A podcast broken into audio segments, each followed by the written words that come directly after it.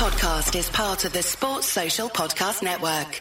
The Two Footed Podcast is brought to you by EPLindex.com and our presenting sponsor, Liberty Shield. Liberty Shield is a VPN provider. A virtual privacy network allows you to go online, change your location, access things you're geo-blocked from, while keeping your data safe. So, as an example, if you are a UK expat and want access to BBC iPlayer to watch Match of the Day or ITV Hub or all four, but you get that message that says this content is not available in your location, a Liberty Shield VPN gets you around that block, allows you to watch whatever you want on those services while also keeping your data safe. And it goes further than that. It allows you to open up Netflix's entire library by just changing your IP address. Liberty Shield is the number one rated VPN provider on Trustpilot with five star ratings across the board. So go to libertyshield.com right now, use the code EPL25 and get either the hardware package or the software package. The hardware package is a router that you plug into your existing router and any item you want to change the IP address on, be it your phone or your television, you connect that to the new Liberty Shield router. All other items can remain connected to your existing router. There's also a software package which is instantly downloadable to your device and you can get using straight away. Again, libertyshield.com, EPL25 for 25% off at checkout. We're also brought to you by Home of Hopcroft, a giftware and homeware company located in Scotland but shipping worldwide. Check out homeofhopcroft.co.uk and do check out the EPL Index and Anfield Index shops, which you'll find on Etsy. Use the codes EPL10 or RED10 for 10% off at checkout. And lastly, do remember to check out a Tad Predictable hosted by Tadiwa. That podcast is on this feed before every Premier League match week. And then the EPL Roundtable hosted by Kevin DeVries on its own EPL Roundtable feed. So just search EPL Roundtable in your podcast device. And that's out after every match week. Now, on with the show.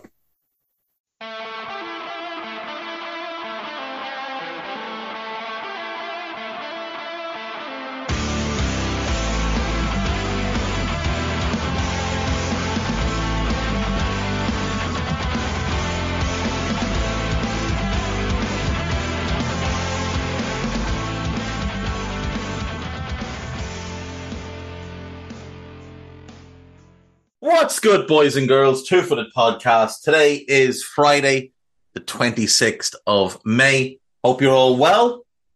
Unless you're Frank Lampard, then I hope you're having a rotten day. Manchester United 4, Chelsea 1 in the Premier League last night. A very, very strange game of football. Uh, Chelsea could and probably should have been 3 1 up by half time 3 2, considering United scored late in the first half. But they missed three huge chances in that first half. Casemiro put United one up on six minutes. Mudryk missed a sitter. Gallagher missed a sitter. Havertz missed a sitter. And then Anthony Martial scored on the stroke of half time to make it 2 0 to United. Bruno Fernandes won a penalty and then converted said penalty to make it three. He had already hit the joint of crossbar and post earlier in the game. Marcus Rashford put the icing on the cake on 78. Some calamitous defending from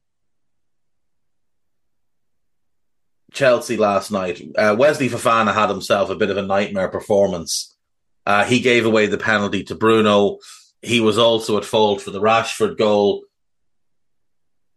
you felt a little bit sorry for him. But there were some bright spots for Chelsea. Chukwuemeka played quite well. Enzo Fernandez played quite well. Lewis Hall looked really good at left back.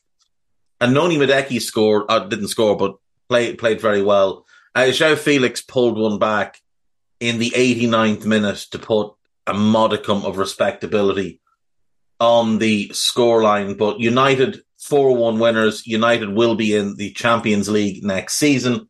That is confirmed. They are now third, will likely finish third you'd assume they'll win their last game at home to Fulham, and Newcastle have a trip to Chelsea, which I, they don't really care about now at this point. Um, Chelsea are 12th. They are one point behind Crystal Palace. They play Newcastle in their final game. New uh, Palace will play Forest at home. Forest are safe. I would imagine they were have been celebrating for most of the past week. So you you know you might get a bit of a messy Forest team turning up.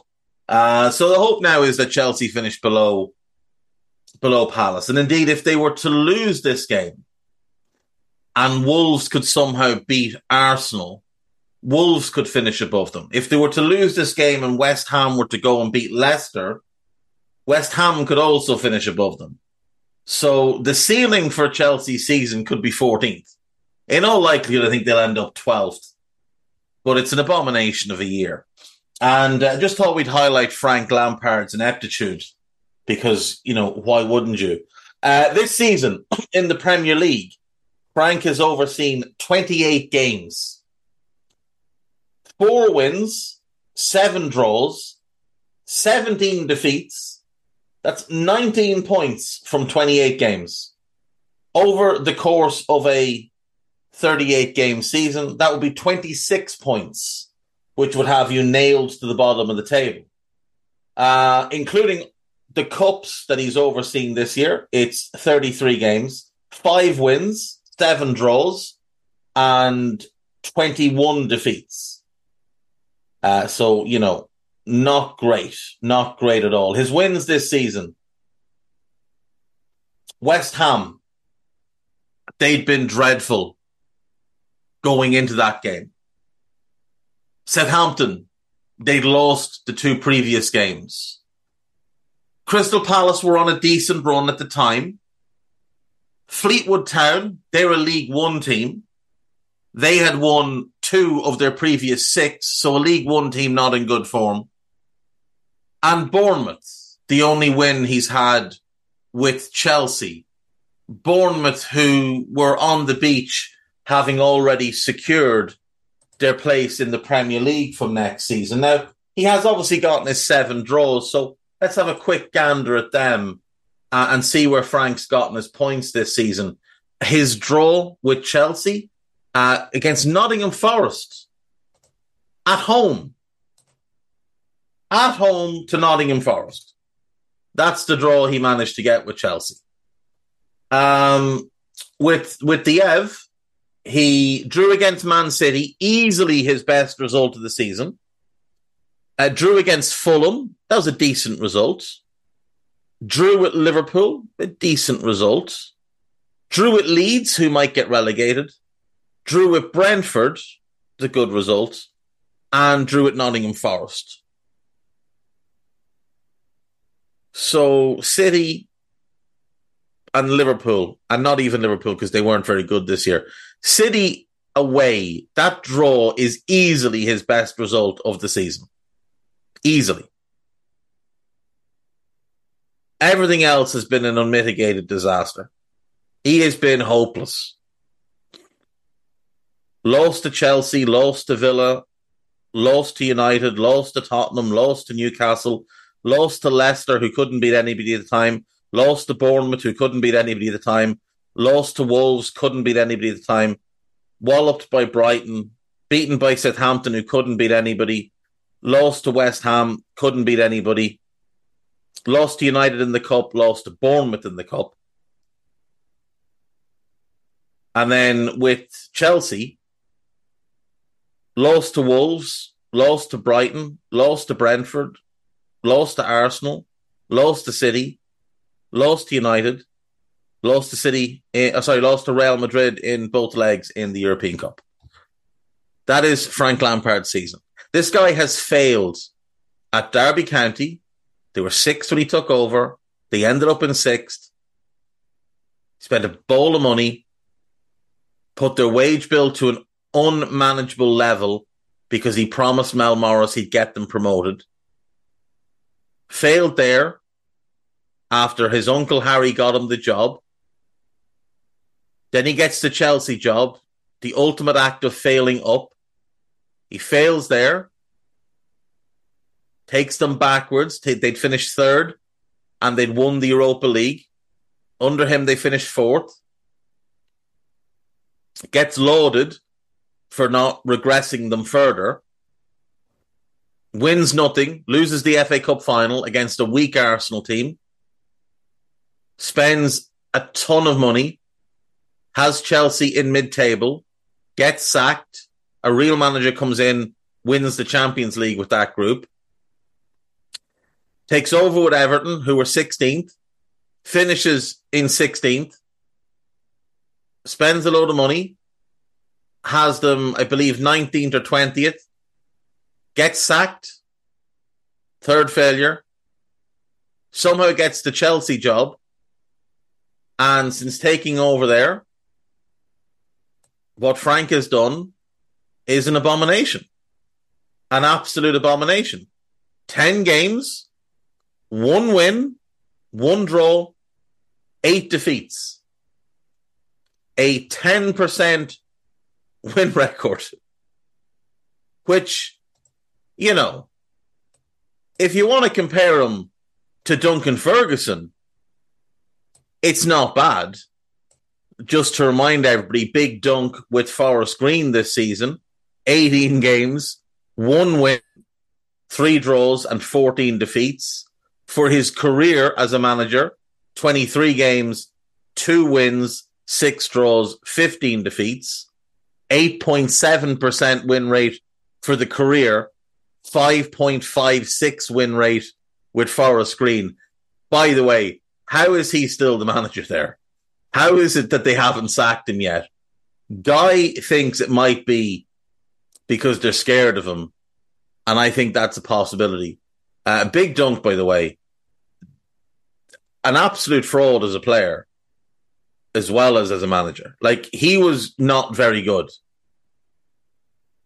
Broke through at Dundee, had two good seasons, not great seasons, good seasons. 17 and 41, 15 and 33. Good seasons, not great.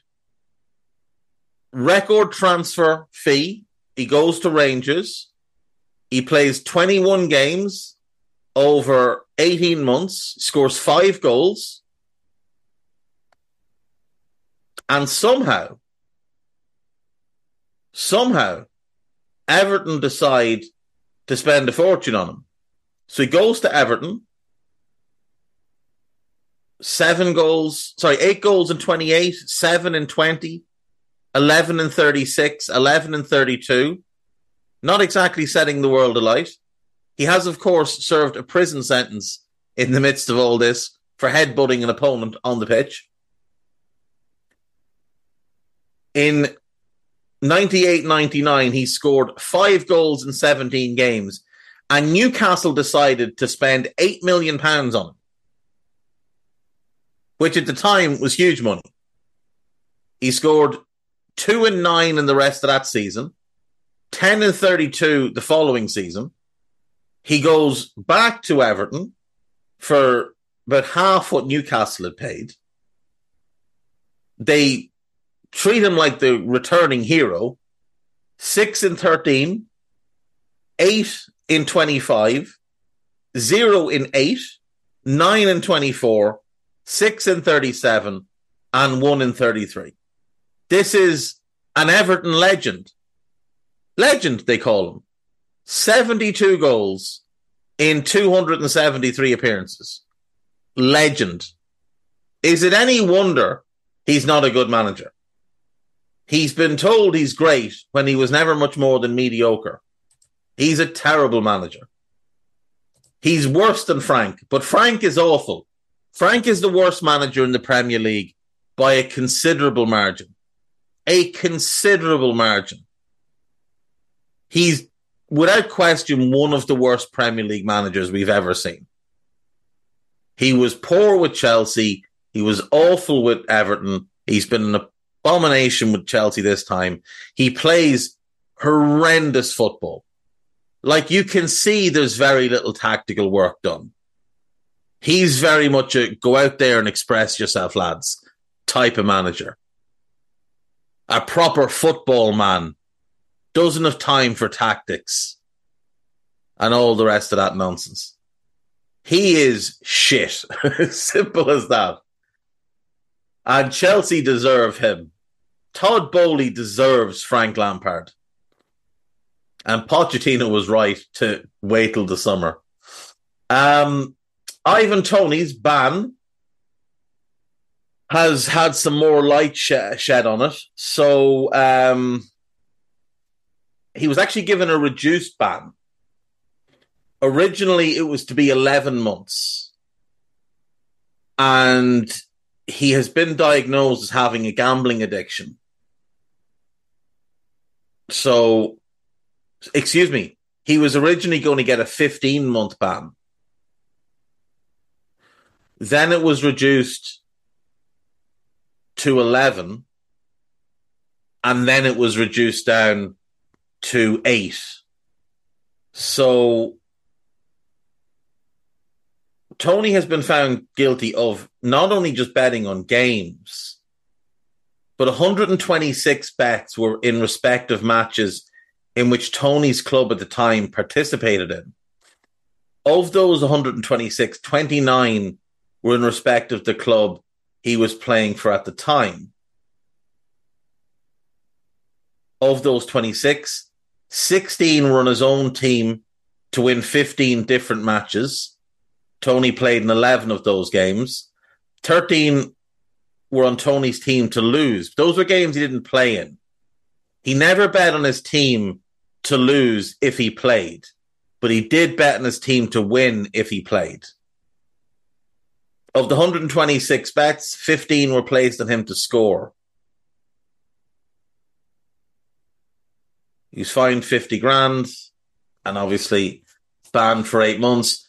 He is not allowed to partake in training or anything until September. Um, it's a shame for the lad, but the gambling addiction is a real thing. And is it any wonder footballers get addicted to gambling? They've got loads of money and loads of spare time, and they're in an industry that heavily promotes gambling. Like, how many Premier League clubs at the moment are sponsored by betting companies? Let's have a look. Um,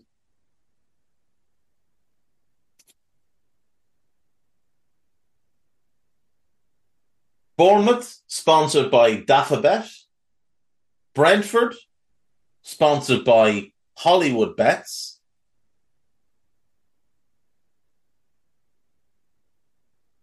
Everton are sponsored by a casino. Fulham are sponsored by W88. Leeds are sponsored by a betting a, a bookmaker. Newcastle are sponsored by an online gambling company. Southampton are sponsored by um, a bookie. West Ham are sponsored by a bookie. Like that's one, two, three, four, five, six, seven, eight. Eight of 20. And some of the shirt sleeves as well could be. I'm not going to go through them all, but like it's everywhere. At least one is because Wolves definitely, that's a a sports betting outlet that sponsor their shirt sleeve. Uh, uh, so there's probably more there. Like, is it any wonder? It's everywhere. It's absolutely everywhere. And it's not just that, but the championship is the Sky Bet Championship.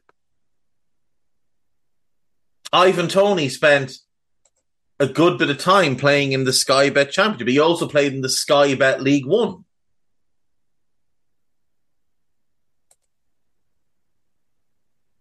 It's it's it really is a double standard if we're going to allow clubs and leagues and whatever to benefit from these gambling companies and then tell players you can't bet.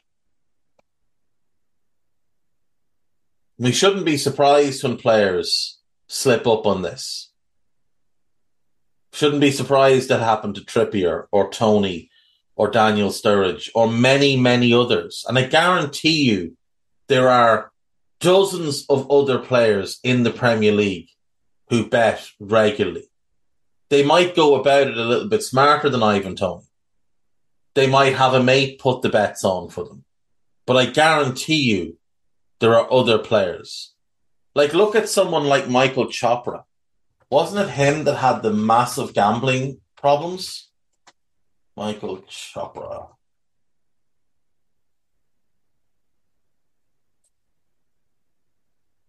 Yes, Michael Chopra lost a fortune. Ipswich had to loan him 250 grand to pay off his gambling debts in 2011. Michael Chopra was one, two, three, four, five, six, seven, eight, like eight, nine seasons into his career at that point, playing Premier League and Championship, so earning good money. And they had to loan him a quarter of a million.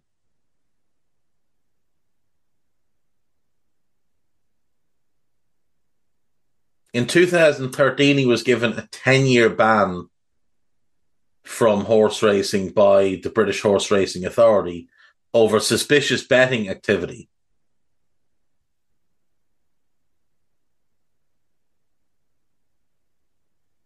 He first went into into rehab for gambling addiction in 2007. Like Merson's talked about gambling problems. Many others have as well. It's a real issue. It really is a major issue. And the answer is not, well, let's just ban the players. The answer is let's look at bigger picture things.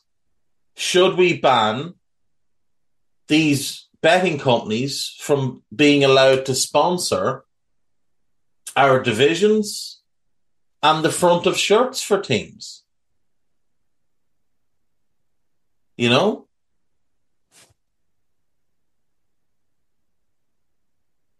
Right, let's move on. Um, Antony was stretchered off last night during the United Chelsea game, and United are concerned that it may be a reoccurrence of the ankle injury he suffered uh, at the end of last season for Ajax. Uh, so hopefully it's nothing serious and he is back pretty soon. Uh, before we go to. Oh, here we go. Here we go. Premier League clubs ban gambling sponsors on front of shirts from 26 27. A groundbreaking agreement under which Premier League clubs have banned matchday front of shirt sponsorship deals with ga- with gambling companies from the summer of 2026. Okay, so this was this is from April, so I missed this entirely. So thanks to Guy for finding this one. So they're going to get next season 23-24, the following season 24-25, and the following season 25-26. So three more years of this, which likely just sees out the end of any existing uh, agreements that current clubs have with gambling companies. But I would guess, I could be wrong, I would guess that a club maybe entering this summer without a sponsor can still sign a three year deal with a gambling company. And apparently it provoked mixed reactions when this came out. This is a rare good thing by the Premier League. A rare good thing. You want to ban gambling? Stop promoting it then. Simple as that. Um, before we go to the gossip and then the break and bring in Guy, we'll have a quick gander around Europe and see what needs to be decided this weekend. So it's the last weekend of the Bundesliga. There is a lot at stake. So Leipzig will be third no matter what. Fourth is between Union Berlin and Freiburg. Hertha Berlin are down. There's still one automatic relegation spot and one relegation playoff spot to be decided. Uh, Schalke currently sit 17th. Bochum and Stuttgart are seven, um, 16th and 15th. One of them is going down automatically. One of them will go into the playoff. But most importantly, at the top of the league, Dortmund are top one at two points clear of Bayern Munich. If Dortmund beat Mainz, they win the title. That's all they need to know. If they beat Mainz, it doesn't matter what Bayern Munich do. They're at home. That is must win. 2:30 p.m. tomorrow with no Premier League games tomorrow. I would say this game is must watch because you might be witnessing the end of Bayern's dominance. What have they won? Nine, ten league titles in a row. Uh, so that would be that would be a huge occasion there. Um, in France this weekend, PSG will wrap up the title by taking a point Lens will finish second. Marseille will finish third. There's still a bit of movement for the Europa and Conference League spots. The final relegation spot comes down to Nantes or Auxerre. They're moving from 20 teams to 18. Angers, Ajaccio, and Troyes all gone. Nantes and Auxerre. One of them will join them in going down. In Serie A, Napoli are champions. We know that but a big weekend for the other Champions League spots. Lazio will be almost, yeah, Lazio will be in. They're guaranteed. Inter get in with likely a draw will be enough, but a win guarantees it. It's pretty much down to Milan, Atalanta, and Roma because I don't think Juve will do enough. Juve are five points behind Milan. Juve play Milan this weekend, but they would be hoping that they win that game in their last game, Milan lose their last game as well as to Juve. They also need Atalanta to take no more than four points from their last two games, and they'd need Roma to take. Well, Roma to win one and draw one would be enough for Juve, but I'm going to say it's between Milan and Atalanta because I just don't see any other any other outcome there. Um, at the bottom, it's still all to play for between Verona, Spezia, and Lecce. Two games left, three points separating them, still all to play for there. In La Liga, it's still very tight at the bottom. Valladolid, Cadiz, Getafe, Almeria, Celta Vigo, and Valencia are all only separated by three by two points. Excuse me. Um, they're all battling to stay in the division with two games left. Elche are gone. Espanyol could still stay up if they were to win two, and or even win one and draw one, and Cadiz or Valladolid both lost both their games. They could still stay in the division. Um, so you know, lots to play for there. Barcelona are champions. The top four is going to be the top four. Real second, Atleti third, Sociedad are fourth. They're five points clear of Villarreal. So a win this weekend would be enough to clinch it. Now they are playing uh, Atletico Madrid, which will be tough, but even a draw will probably be enough because I don't really fancy Villarreal to win both of the last two games. And finally, we'll go to Portugal, where the league will be decided this weekend. Benfica are top two points clear of Porto. Benfica host Santa Clara on uh, tomorrow. Santa Clara are bottom. So a draw will be enough. They're plus 11 better off in the goal column. Nine goals scored more as well. Uh, Porto play Vitória, who are fifth, so they've got a tougher game, but I expect Benfica to beat Santa Clara and win the league. So huge, huge, huge games for Benfica and Dortmund. Um, obviously big games at the bottom of the league in in all the leagues as well. Have I missed any? Germany, Italy, Spain, France, Portugal. We've done the big the big leagues, uh, so we can leave it at that. We'll go to the gossip. Manchester United want to sign Harry Kane, Declan Rice, and Mason Mount this summer. Apparently, Manchester United just have 250 million lying around. Well, Gary Neville did say they needed to invest because you know that's that's one thing they haven't done in recent years, isn't it? There's been there's been no investment in Manchester United over the last few years at all. Uh, so obviously they need to continue to throw good money after bad. Um, Real Madrid have been offered the chance to sign Harry Kane. No, they haven't. This is some crappy radio station who claimed that Real were offered Harry Kane.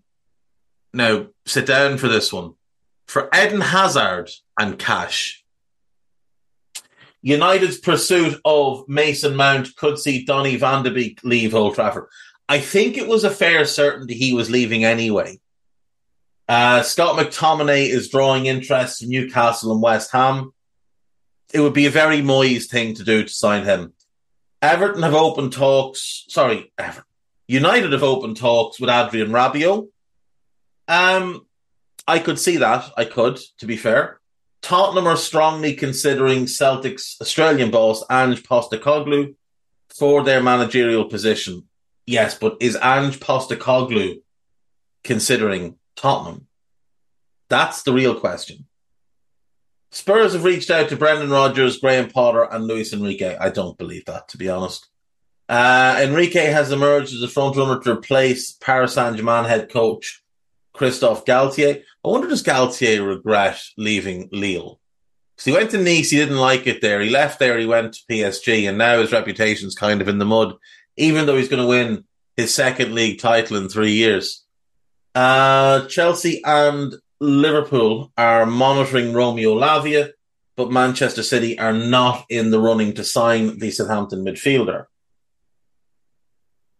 Leicester City and England midfielder James Maddison, plus Arsenal Scotland defender Kieran Tierney, are key targets for Newcastle. My targets were better. AC Milan have made Ruben Loftus Cheek a priority target for this summer. Wow. How the mighty have fallen. Manchester United are keeping tabs on Tyler Adams. Don't know why he'd go there. Doesn't really fit all that well for him. Uh, Newcastle recently sent scouts to watch Dominic Szoboszlai. Fulham are in talks with the representatives of Willian to extend his stay at Craven Cottage for another year. Everton have approached Luis Castro as they discussed replacing Sean Dyche this summer. What? Is that really a thing? that Dyche could leave this summer. Now, I would say this is Duncan Castles, so chances are utter nonsense. Paris Saint Germain have made a bid for Manuel Ugarte. Uh, Angel Di Maria is set to leave Juventus this summer, with a number of MLS and Saudi Arabian clubs keen on a move for him. Diogo Dalot is in the final stages of negotiations to sign a new long term contract at Manchester United. PSV will not sign Jarrad Branthwaite in a permanent deal this summer, despite being impressed during his season long loan. I, I think he's got the potential to be very, very good. Um, Newcastle and Aston Villa are among clubs keeping tabs on Azeem Abdulai, who's a 20 year old midfielder for Swansea. Spain fullback Ona Battle has agreed to join. Bar- oh, Ona Battle. I don't know what I was looking at. Has agreed to join Barcelona when her Manchester United contract expires this summer. I've probably butchered her surname. Uh, Brazil defender Rafael Souza will leave Arsenal this summer after 18 months at the club. There we go. That's all the gossip. Uh, we will be back then after this break and we'll be joined by Mr. Drinkle. So we'll see you soon.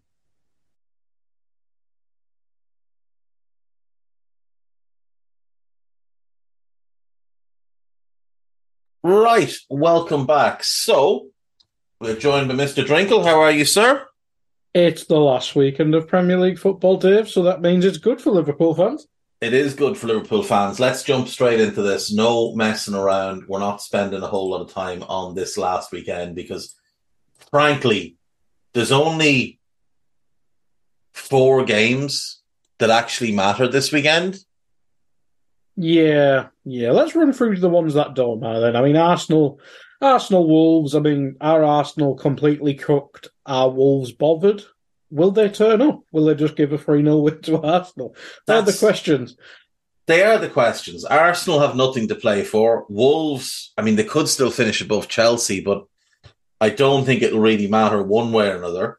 Uh, going into the game, Arsenal have no Martinelli, no Zinchenko, no Saliba, no Tomiyasu, no Elneny, but they're hopeful that Reiss Nelson will recover from a virus.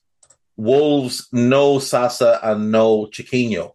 Um, we'll very go. We'll very quickly go for a two 0 Arsenal win in a game that not a whole lot will happen in. Yep, I think that's fair. Uh, on to one of the games that does matter, and if you are watching telly in the UK, this one got put on Sky this morning, I think. Yes, it did. Um, uh, we have Villa against Brighton, Dave. Do you think Villa will confirm their Conference League spot? I mean, if they don't, it's still been a hell of a run under Emery, and it's something very much to take in the next season. But Emery exists to belong, to belong in Europa conf- uh, competitions. Yes, yes, he does, and I think I think Villa will will win this game. I think they will grasp that spot, and it'll also mean if they win this game, it's also getting them over the sixty point threshold, which you know there's a there's a few seasons gone by in which 65, 66 points would have gotten you top four. So Emery will look at that and think we're not all that far off. Now I think they are still quite a way away from challenging for top four. But if they can get into the Europa Conference League, there's absolutely no reason they couldn't go and win it. And if they won it, it's an automatic spot in the Europa League. We know what happens when Emery goes into the Europa League. And that might be their way into the Champions League. Champions League by 2026. Yeah, by Yeah. by getting themselves through the Euro- European competitions. Um, it's it's very realistic to think that Unai Emery, with the backing he'll get at Villa, could get them into the European Cup that way. I think getting in through the league is probably unrealistic, but via Conference League and then Europa League, it is possible. Uh, Brighton have nothing to play for. They're guaranteed to finish sixth. They're guaranteed a Europa League spot. I think we'll see Brighton play quite a few young players. Uh, they have no Solly March, no Lallana, no No, just a regular team, young players. That's well, that's yeah, the, yeah, that's fair enough. But I, I, I could even see maybe Andrew Moran getting a game. Do you know, like some of the younger lads that ha- are around the fringes of the squad. Mhm. Um, no Sarmiento, no Lamptey, no Sanchez.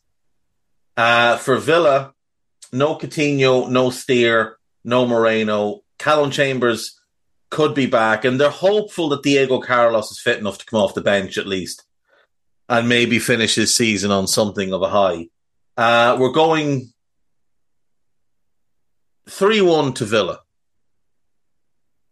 Yeah, yeah, I could see that. Probably goodbye game for like Colwill, etc. as well. Um, so that could be something. Uh, moving on, then Did we- you see the Levi Colwill stuff last night? I didn't actually. What happened? So Levi Colwill was tweeting out pictures. He was hanging out with Billy Gilmour last night, and just after the Chelsea game, he put up a big a picture of the two of them with big smiles on their face. He also gave an interview to somebody, I think, from the Athletic, where he kind of seemed to forget that he was owned by Chelsea and that he wasn't like a Brighton player permanently. And it didn't really read well or come come off that he is in any way interested in going back to Chelsea this summer.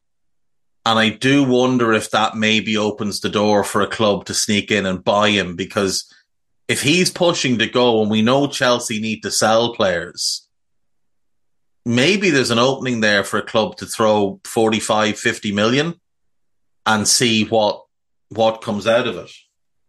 Well, there's many a team linked. I'm sure Brighton would pay up for him now because, well, they got 60 to 70 million for a left back last season of Chelsea.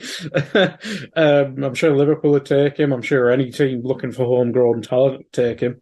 And we know the premium on that. And he's he's proven he can be excellent in the Premier League. So, yeah, uh, Man City, don't you join this race. Um, Brentford, speaking of Man City, Brentford against Man City, Dave.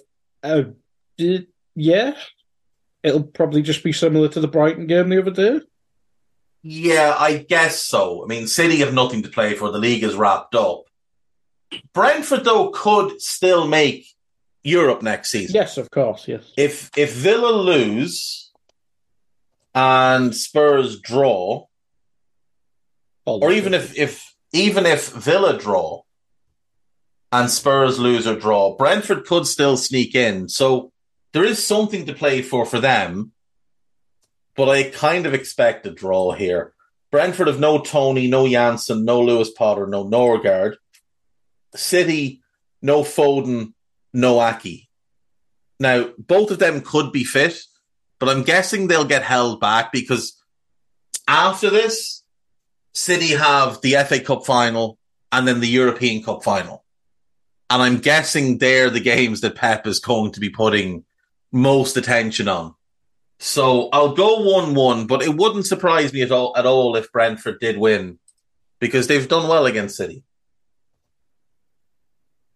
Yeah, I'm just checking that uh, the FA Cup final is next weekend, and I'm guessing the Champions League is the following. It's weekend. the following weekend, yeah. Yeah, yeah. So, like, Pep's not going to want to take too many risks with fitness, mm. or any risks really. And we've already seen. I mean, he's playing the second choice goalkeeper to finish out the season and stuff like that. So he has been. Yeah, like if you look at the team they played uh, against Brighton, um, Ortega he played Rodri at centre back. Um, he played Rico Lewis at left back. He brought what's the kid's name? Cole Palmer on early. Sergio Gomez got a run out. Like it wouldn't surprise me if players like Shea Charles, Nico O'Reilly, Alex Robertson, Ben Knight, these younger kids he's had on the bench for a couple of recent games, if they all got maybe not a start, but they might all get like half an hour or something. Yeah, and if if it doesn't work out for Pep, he can go do his acting gig because people who've watched Ted Lasso this week, Pep Pep was uh, awful at acting. so yeah, hopefully the coach and stuff works out for Pep Guardiola because uh, he's not an actor. But no, that no, that he's not. Definitely yeah. not. Did you, did you did you see the comment about? He said that um, he was t- he was asked about the treble and what a unique mm. kind of achievement it would be, and he talked about United winning the treble and he talked about them winning the European Cup final at the new at the Nou Camp against Bayern. Mm. And he said, and I was there as a little kid. Pep was 28 when United won the treble. 28 years of age. He wasn't a little kid at all. the peak of his career. He had hair though, so maybe that's when he classed himself as a little kid. Before and after. Oh dear. Right, moving on to another comedy show. We have Chelsea against Newcastle. I mean, the Newcastle, it'll be party stations plus trying to get one over the worst team possibly in the league. Um, whereas Chelsea, I mean, unless Pochettino turns up in the stand, I mean, it's not going to change the damage they've done because, in terms of embarrassment, they've been the most embarrassing team in the league. Forget Southampton, etc., or whoever else goes down. Chelsea have been the most embarrassing team this season without a shadow of a doubt, the most embarrassing club in Europe right now. And, you know, one win from the last 10 games, it, it just doesn't, it doesn't fill you with any kind of confidence going into this one. Um, Newcastle have a bunch of injuries. Nick Pope, Emil Krafth, Manquillo, Lascelles, Ritchie, Joelinton, Fraser, Willock, they're all out but I still think Newcastle will win this game because Chelsea themselves have a load of injuries. Mm. Um, Chelsea's is, is, even longer. Nobody is Badiashile, no Bro, Broja, no Sterling, no Reece James, no N'Golo Kante, no Mason Mount, no Marc Cucurella, no Ben Chilwell, no Kovacic, and no Bettinelli. I am going to say Newcastle go there and win 2 1 because how could you have any faith in in this Chelsea team? how like I they're they're so so bad. Mm. We'll we'll say two one to the Toon. And the thing is, they'll be saying goodbye to N'Golo Kante, who's probably one of the biggest modern day Chelsea legends. Azpilicueta's probably going as well, so that's there's a few there, isn't there? Like Mount's they won't do out with Mount because it's a transfer, but there's a there's few. been some talk about um Kovacic potentially leaving Yeah. this summer. Now I know they're still trying to re-sign Kante, but I mean, the guy played nine games this season, six hundred and eighty-five minutes. And all nine of them were against Liverpool. Yeah, yeah, well, amazingly so. they all of them came against Liverpool, and he was man of the match in every single one of them. Um, like last season, Kante played forty-two games, but he only played twenty-six in the Premier League. The season before, he played forty-eight, but only thirty in the Premier League. The season before that, 22 games in the Premier League, 28 in all competitions. And the season before that, 36. So, you know, four seasons in a row where he's missing at least eight Premier League games, two of which he's missed significant time Mm. in the league, like 16 or more games. It, it does make you wonder, is it, is it a clever move to give him a new deal? He's 32. His entire game is based around his mobility, his ability to cover ground, to win ball, to get Chelsea moving up the pitch with his ball carrying Mhm. If that mobility goes, I, I just don't think he's a good enough player to warrant keeping around. And He, I'm sure I read he likes living in London, so if he does leave, I mean, is he someone Fulham could pick? It does sound like a Fulham thing to do. it does, doesn't it? Like go to Fulham, and, like Fulham would, would be happy enough if they got half a season out of him. Yeah, Do you know? because you have Reed, you'll have You might still have Paulinho. You've got the uh, that Serbian lad who. Serbian lad they signed in January, whose name is Uh-huh. escaping both of us. Yeah, you know, like so they could Yeah, just yeah. put him into their midfield rotation, and if he's happy in London, then great. Like they- they'd all be thrilled, you know. And it's not just them. Like Palace would probably take him, West Ham would probably take him. West and they Ham would- need midfielders. West Ham will need midfielders, you know, like Brentford might even decide. Well, look, if we can get twenty five games out of him across all competitions, we're thrilled. So yeah, I mean, it wouldn't surprise me if he leaves on a free and does decide to stay. I, I think that the time for him to go to Real or PSG or any of them is long past. And as you said, he's known to really like living in London. He, he likes the PSG lifestyle he has. Only one because they did this whole big spiel. We'll buy French lads. Okay, he's Kante. Yeah, enjoy, true. enjoy ten games. We'll buy young French lads. Here's Kante. It's half right. Um, yeah, I I wouldn't re re sign him. I I- I know he's a club legend and he has been phenomenal for them. He's been phenomenal since the minute he set foot in England. yeah, And my still my favorite N'Golo Kante story is he turned up for training at Leicester on his first day walking, Hmm. and they were getting changed or whatever after training. And someone said to him, "Where's your car parked?" He said, "Oh, I don't have a car. I don't drive." Oh, you'll need a car to get around Leicester. And he said, "No, no, I just run everywhere." and that's literally what he does. He just runs everywhere. Maybe that's why he likes That's London probably what- probably why he's injured. probably is. Yeah, all that extra miles, get just going to Tesco. Imagine him making six runs to and from Tesco just with his shopping, like nah, two bags his at a time. definitely got his own trolley.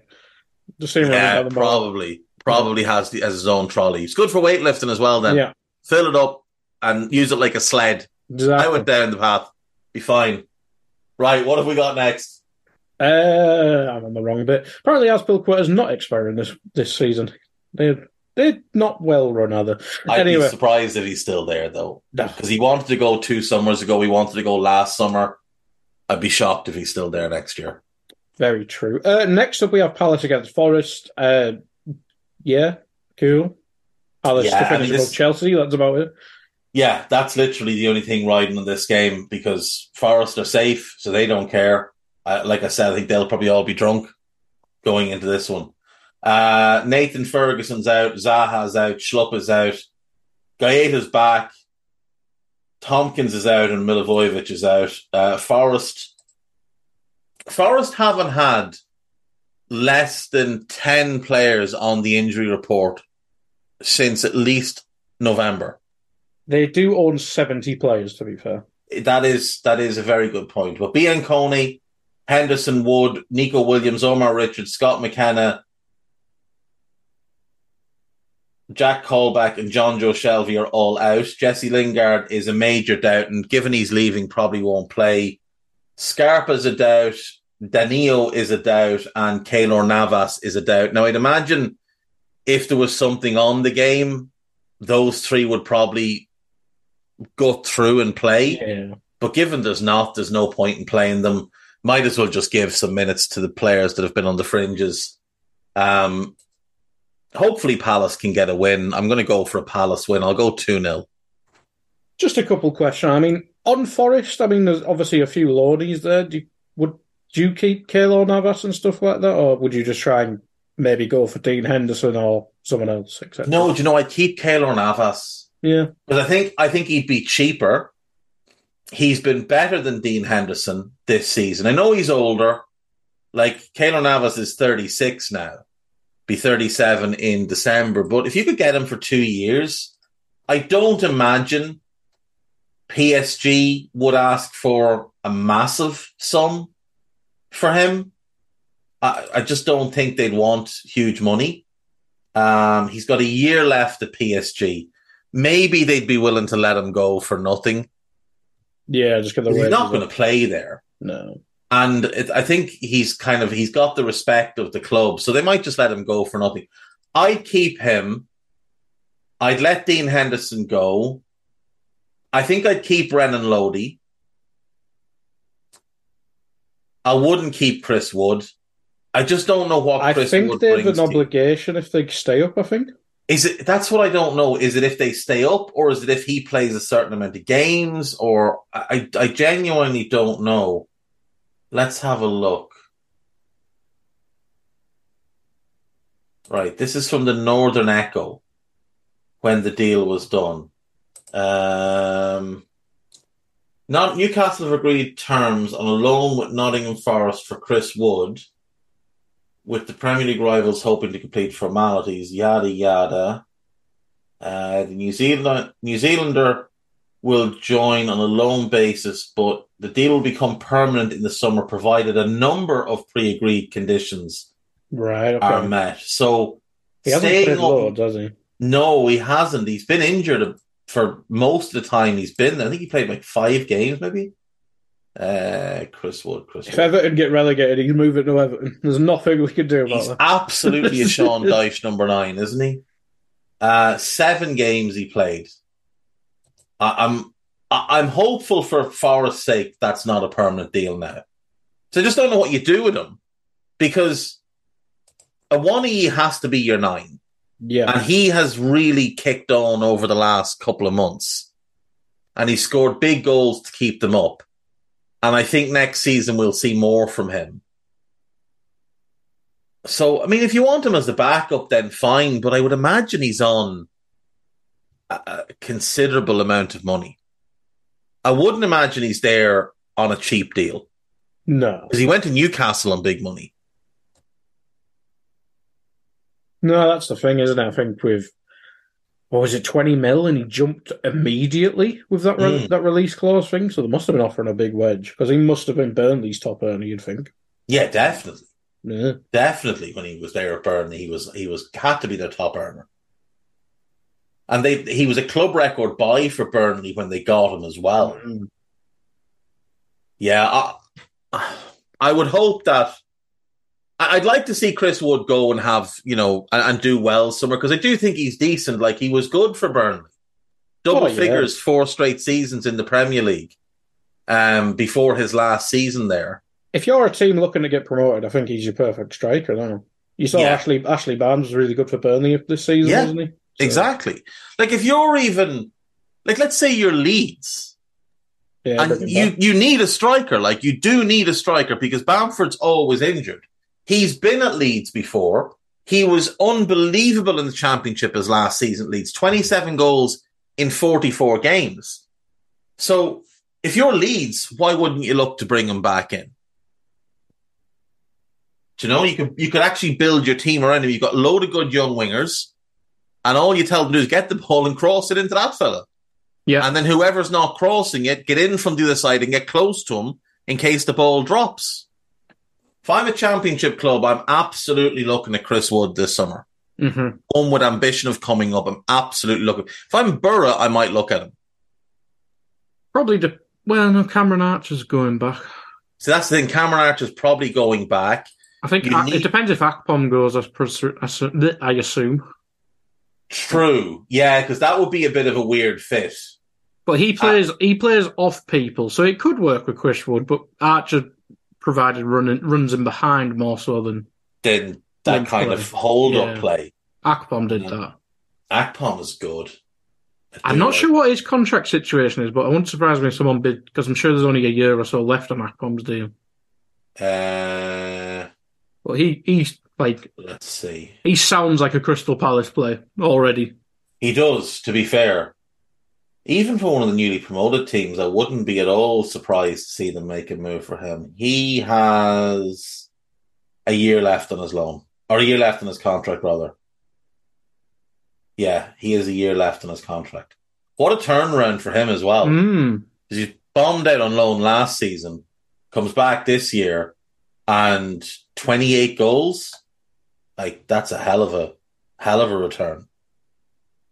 29 in all competitions. Oh yeah, very good player. Um, only thing with Crystal Palace could be Zaha's last game, and he is their well, he's their imagery of the Premier League, really. Yeah, he's the best. He's the best player Crystal Palace have ever had. He just is. He's the best player that club has ever had. I wish he would stay because I'd love to see how that could continue to grow with Jakure and Olise and Eze and Guehi and Anderson. But I, I do think it looks like he's on his way. Um, I hope he gets a good move. yeah, Not I like think Galatasaray or so, like Marseille is a Mar- yeah, Marseille. makes I was gonna sense. Yeah. that makes sense. You could see him. You could see him at Marseille. I think he'd fit well into how they play. I think he'd fit well with their fans as well. I think they'd love him. They they love a player like him. Like Dimitri Payet is held up as a god because he's that kind of maverick player. Mm. Wilf is is that kind of player as well. The two of them together, assuming Payet sticks around another year, the two of them together could be quite fun. Don't go to La Liga because if Vini Junior is getting racially abused to Oh, yeah, uh, imagine. Jesus. for Christ. for whinging to the ref. Good lord. Sorry, I say whin- whinging to the ref. I mean for being black, but you know. Um. Anyway, we will not get into that. Uh, on to the three games then that matter then, Dave. Um. Everton, Bournemouth. Apparently, Bournemouth have a really good record against Everton, which I didn't know about. I think they won the last three. I was listening to a podcast earlier that said that. Hmm.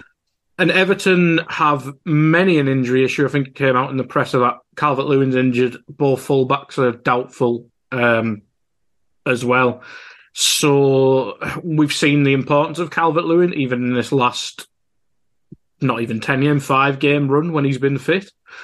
Um, and Bournemouth not loads to play for, but they won't want to end the season on. I'm sure they're in a bad run of form. Four. Three losses in a row. Yeah, so it'll be four, wouldn't it? Yeah. If they lose this one. hmm Everton have three players at the club that can play right back. Seamus Coleman, Nathan Patterson, and Ben Godfrey. All of them are out. Mykolenko is a major doubt for this one as well. Ruben Vinagre is ruled out. So that's all the fullbacks at the club. Wasn't Holgate playing left back already? Holgate is probably going to have. I think Both they're, they're going to have to hope that Mykolenko is fit enough to play, and then Holgate plays right back. I think that's going to have to be the hope for them. Uh, no Calvert Lewin, no Andros Townsend, Tom Davies major doubt. Conor Coady is back though. Maybe they stick him at right back. Um, I, I just, I just don't know. I, I don't know what you do if you're Sean Dyche with that group at the moment.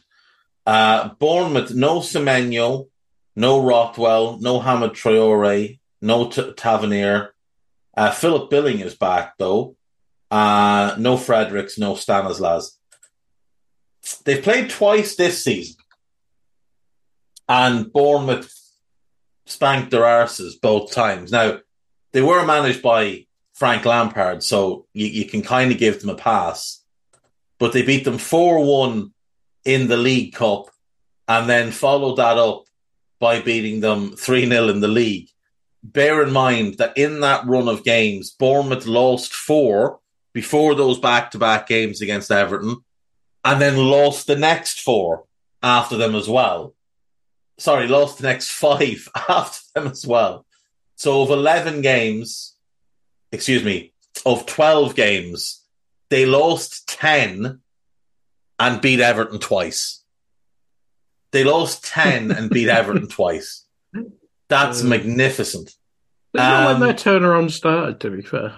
Pretty much. Well, it was a- after that. After that second run of of defeats, uh, is when they started to turn things around. So the last time Bournemouth were in the Premier League was 1920. And let's see how they did that season against our dearly beloved Everton. Uh, they beat them on the final day of the season when they'd already been relegated. They beat them 3 1. And they've actually won the last four in a row, including that cup game. And they beat them 3 1 in the league game at home that season. Bournemouth won nine games that year, and two of them were against Everton. um, the previous season, they drew 2 2 down at Dean Court or the Vitality Stadium, whichever you prefer. And Everton did win the game at Goodison that year, 2 0. Uh, Kurt Zouma and a late Dominic Calvert Lewin goal. That was the 13th of January 2019, was the last time Everton beat Bournemouth. And I forgot they had Kurt Zouma. just because I'm pedantic, the season before that, uh, Bournemouth beat them in Bournemouth. Everton won at Everton. So that's two wins from the last eight against Bournemouth for Everton. Uh, we'll keep going because why not? Uh, let's see. Um, two wins from nine for Everton, seven wins from nine for Bournemouth. And where is game number 10? Everton, Everton beat them 6 3. Lukaku scored four. Uh, that was in February 2016. So three wins from 10 for the Ev. That doesn't count. That's when Everton was somewhat good. That's literally when they were relevant. Um, where do we have Everton this season? That's a 3 3 draw down at the Vitality. That's the only draw we have in 11 games, and Everton won there. So the last 12 games, Everton have won four, there's been one draw, and Bournemouth have won the rest. That's 14 games, maybe. 14 games, I think. Um, but either way, Bournemouth have won the last four. Now that might just tell you that Everton are due a win, but the hope here, the hope guy, is that Bournemouth win this game because that then makes it exciting with the other two teams who are in this mess as well. So I'm going to go for a 2 1 Bournemouth win. They score, Everton panic. They have to commit bodies forward because Everton have to win, really. A draw doesn't do them any good if Leicester win. A draw would probably be enough with a Leeds win because Leeds are three goals worse off, and I don't see Leeds beating Spurs by three clear goals. Um, but if Leicester win, Everton need a win to stay up. So we're going to go for. Do we go for a draw or a win? I think we're due a draw, aren't we? We'll Who's do a draw. We'll, we'll go. 14? We'll go two two. Yeah. We'll go 2 2. Bournemouth get 2 0 up. Everton fight back 2 all. All hands to the pump. Long balls. Lovely agricultural Sean Dyche football. Pickford comes up for a corner kick. And I'll let people finish it out from there as to what happens. But I'm going to say we go 2 2. He gets nowhere near it, and Yerry Mina scores. It's nowhere near it. Neto catches it, launches it down the other end of the pitch, and it just bounces, bounces, bounces into the back of the Everton net as the final whistle blows and Everton lose 3 2. Uh, that would be beautiful. But we'll go 2 2. because we No. want we want some excitement. We do. Everton winning is not fun. Yes, yes. If Everton go like 3 0 up, in, well, probably won't happen, but if they're 3 0 up by half time, I think nobody will be watching football by the time. Exactly. There's nothing riding on anything else. Now, moving on to. Uh, let's move to the Leicester game, because that's probably the more relevant in that situation you've mentioned there as a draw. Uh, we'll come back to the Leeds one. Leicester against West Ham. West Ham obviously have a, a European Cup final in a random midweek when I have no idea when it is, because Conference League is a midweek final for some reason. Um, Leicester, lucky escape against Newcastle, seeing as Newcastle missed three or four open goals, to my memory, or at least very big chances.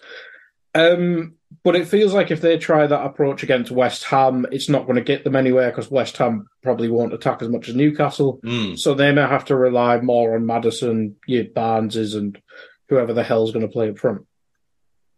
Yeah, Leicester Leicester have to go and win this game. That's they they there's no other option. They have to win. Anything else isn't good enough. A draw won't be enough. They've got to go and win. They've got no Ndidi, no Justin. There's a doubt over Johnny Evans, a doubt over Soyuncu, a major doubt over Dewsbury Hall, a doubt over Ricardo Pereira, Ryan Bertrand, Danny Ward, and Yannick Vestergaard are all out. Um, they have to win. Now, West Ham, like you said, have this cup final, and they've got Scamacca injured and doubts over Flynn Downes, who's got the common cold, and Nayef Aguerd, who should be okay after a dead leg. Normally, I would say, well, West Ham should just rest. There's no, there's nothing on this game for them. They're safe. They've hit the 40 point mark. They're fine. And then I think David Moyes won't want Everton to go down. David Moyes Mm. still loves Everton. So could he play his full team here? Now, even if he does, they're not very good. Like, they're just not very good. Mm. So they could still lose. And they could risk a couple of injuries to key players who might then miss their cup final. It's uh, Wednesday the seventh, just for Wednesday the 7th. Yeah, in between the FA Cup final and the European Cup final. What date's the Europa League final? Is it the same day? I think it's a. Let's have a look. Uh, Europa, no, on Google. It is. Europa. No, Europa League final is the 31st of May. So the Europa League final is next Wednesday. Oh, joy of joys! Well, that's at least that's a nice one to It's a bit. have. These, the, I know there's only two days on a weekend, but Wednesday European Cup finals is a bit. But they used to always be. Did They they? used to always be midweek. Yeah, yeah. Wednesday Ah. Wednesday was the night for European Cup finals back in the day. Ah, Um fair enough. I think I think Leicester will win this game.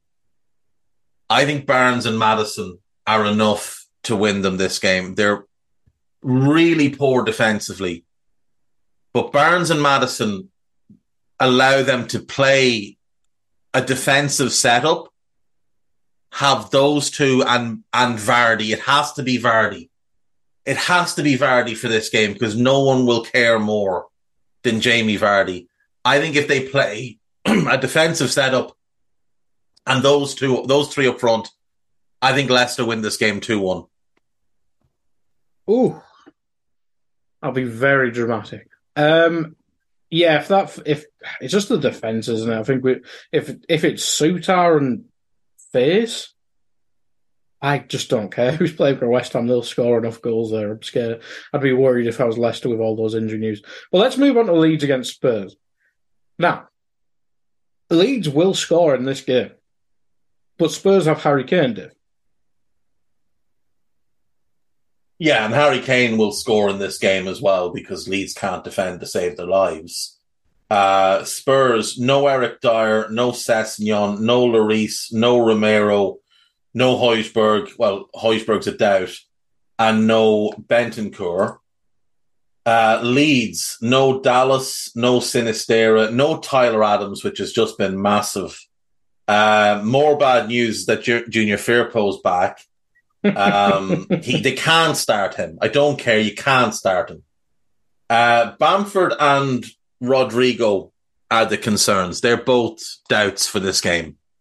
If they don't play I, I do struggle to see where goals come from for Leeds. Well, remember they spent thirty million pound on a forward in a relegation side in the Bundesliga. Georginio Rutter, yeah. And then they've used him wrong since they bought him and not used him a lot of stupid times. decision. Um, I want Leeds to win this game. I don't trust Spurs either way because you just don't know what you're going to get from them. Like last weekend, they go 1 0 up against Brentford, should go 2 or 3 up and then end up getting spanked. They've lost three of their last four, but you just don't know. You just don't know what's, what Spurs will turn up. I want Leeds to win this game because I want them to give themselves a fighting chance of staying up. Leeds need Everton to lose and they need Leicester to draw or lose and they need to win. That's the that's the connotation of results they need. I don't think they get the win. I'm going to go I'm going to go 2-1 Spurs. Yeah, really wouldn't surprise me if all three teams either lose or win. It just seems that. Yeah. sort of I mean, that's the thing. season. I- i- If they all lost, it would probably just sum up this season. Yeah, Do you know? Or if let's say Everton lose, Leeds lose, but Leicester draw. Yeah. Or, you know, Leicester Leicester draw and Leeds only draw. If it wouldn't surprise me if Everton lost and still stayed up. It wouldn't surprise me at all if that's what happened. It would be the end to this dreadful season. Um, so what you got? You're going with Leicester staying up then? I'm gonna go with Leicester staying up. I I I had thought it would be Leeds. I don't. I would. I would prefer Leeds to stay up. If I could pick one to stay up, I'd probably prefer Leeds. What I will say is, of the three of them, Leeds are in the best position if they go down because they've got a an absolute ton of really good young players that they could build a side around next season.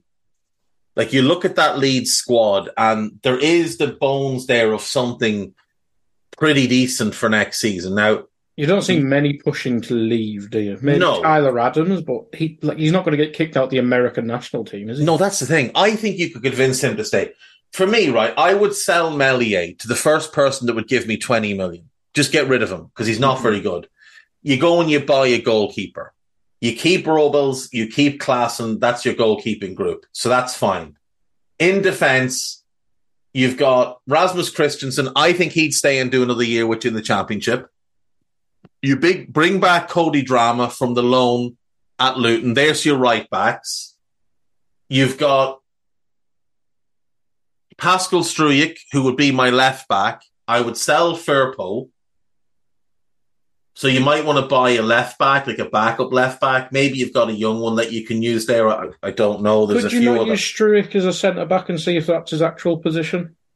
You could, but I, I like him at left back. The thing. okay. Um, in the middle, I think Max Wober will stay because you only bought him in January. He had to know Yeah. the risks, so I think he stays. I think Robin Koch will stay. Um, I think you could potentially just bring Llorente back off his loan if if if uh, Roma don't pick up the option to buy, and he hasn't been playing regularly for Roma, so maybe you can keep him.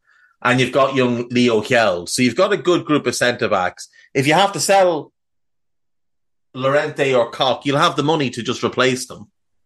Um, I'd be letting Luke Ayling go.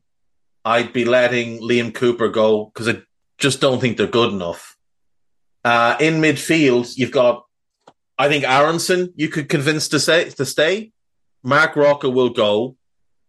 Summerville, you can keep. Harrison will go. I think you can keep Adams. Darko Gyabi can play a big role next season. Dan James is good enough for the championship, so you could keep him as a winger if you wanted to, but otherwise you could get maybe you get 10 or 12 million from. Uh, Luis Sinisterra you keep. Alfie McCalmont you keep. Charlie Allen you keep. Archie Gray you keep. Um, I'm assuming you don't keep Weston McKennie unless he's willing to come on loan again. I don't know if Juve do that. There was rumours Brighton are buying him. I saw that. That that would be a strange one. Yeah. And then in attack, You've got Sonny Perkins as a talented young player. I'd let Rodrigo go. I'd keep Georginio Rutter. I'd keep Wilfried Gnonto. I'd keep Joe Gelhardt. I'd keep Sam Greenwood. I'd keep Patrick Bamford and I'd keep Mateo Joseph. Like, I don't think they need to buy a whole ton. Backup left back, one in central midfield, maybe two for depth. That's, and a goalkeeper. That's probably it. It's just, And you've- a- I think if they had a number nine, they would just. I know the defense is god awful, but if I think they'd if stay they up had, as well. if they had Bamford from two years ago, Yeah. Oh, they definitely stay up. Definitely. Because if you look at some of their results, right? Start of the season, they play Southampton. They go 2 0 up. They have a bunch of chances and they miss them. That could be two more points. That game ended 2 2. But that could have been two more points. They got a 1 0 defeat away to Brighton. Now, that's a fair enough result, but maybe if you've got a striker, you score a goal. They draw 1 1 at home with Everton. Again, maybe that's two more points there. They draw nil nil at home with Steven Gerrard's Aston Villa, despite playing most of the game, or well, half the game with 10 men. Maybe you get a goal there. Maybe that's two more points. That six points will keep you up. You'd be safe going into the final day of the season. So, you know, a, a striker definitely could have made a difference. There's, you know, the, the 2 2 at home with West Ham, the nil nil at home with Brentford, the 1 0 defeat away to Forest. If they had a striker who got them 12, 13 goals, not even a huge amount, 12 or 13 goals, even eight. yeah, you know, they could have stayed up. They could have stayed up. But Guessing unfortunately, them- Rodrigo's their top scorer, and he yeah, 15 in the league, and he's not a striker. You know, and for all the goals he scored, he missed twice as many chances. Um, a, a striker would have made the difference to them. I, I said this last summer and the summer before. They had to buy a backup for Bamford, and they didn't. They tried to rely on Joe Gelhardt and Sam Greenwood, kids, kids that weren't ready.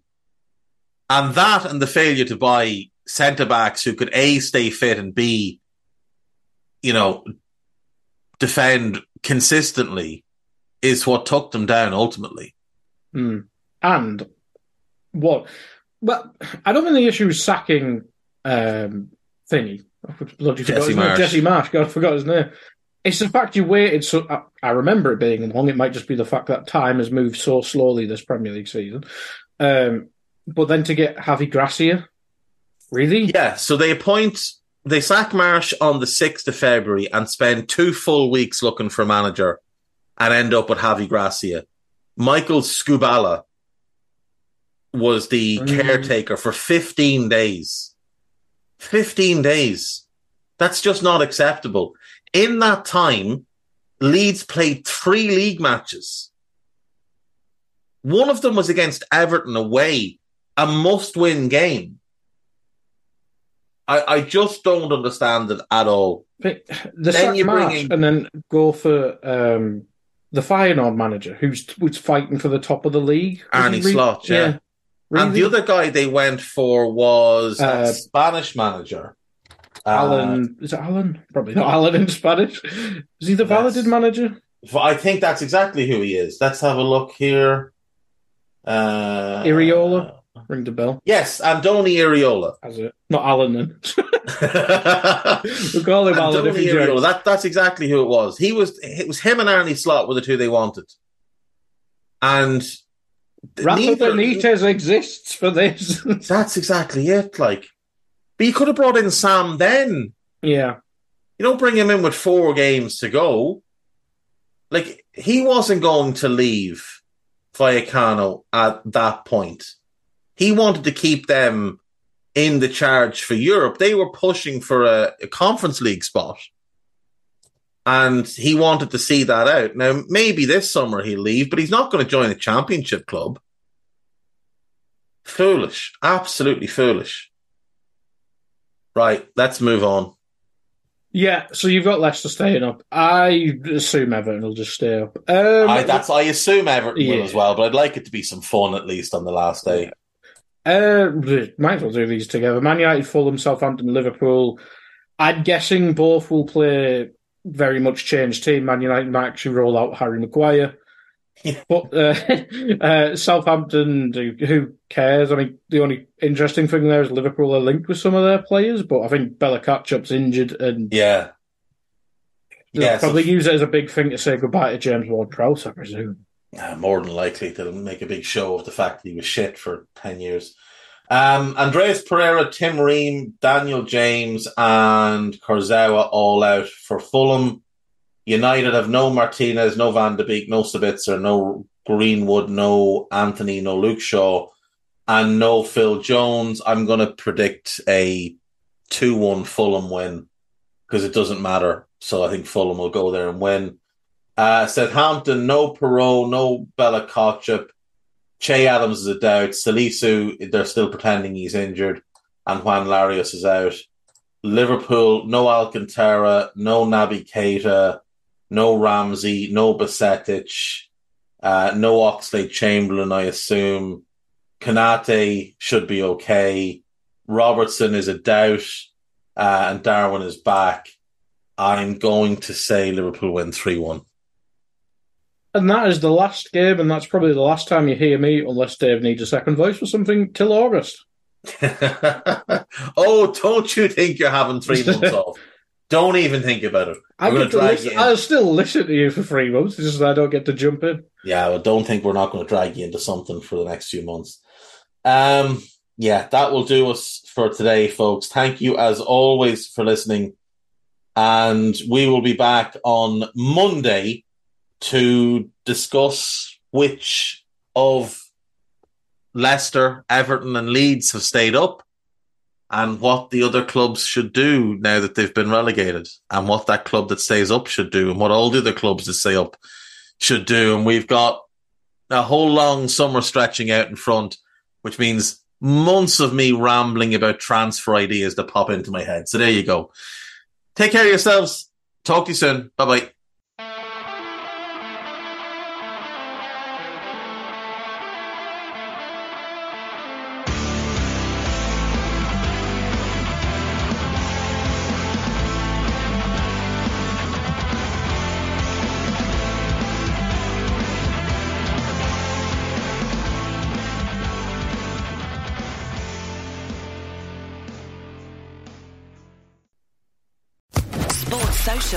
Podcast Network. Every day, we rise, challenging ourselves to work for what we believe in. At U.S. Border Patrol, protecting our borders is more than a job, it's a calling. Agents answer the call, working together to keep our country and communities safe. If you are ready for a new mission, join U.S. Border Patrol and go beyond.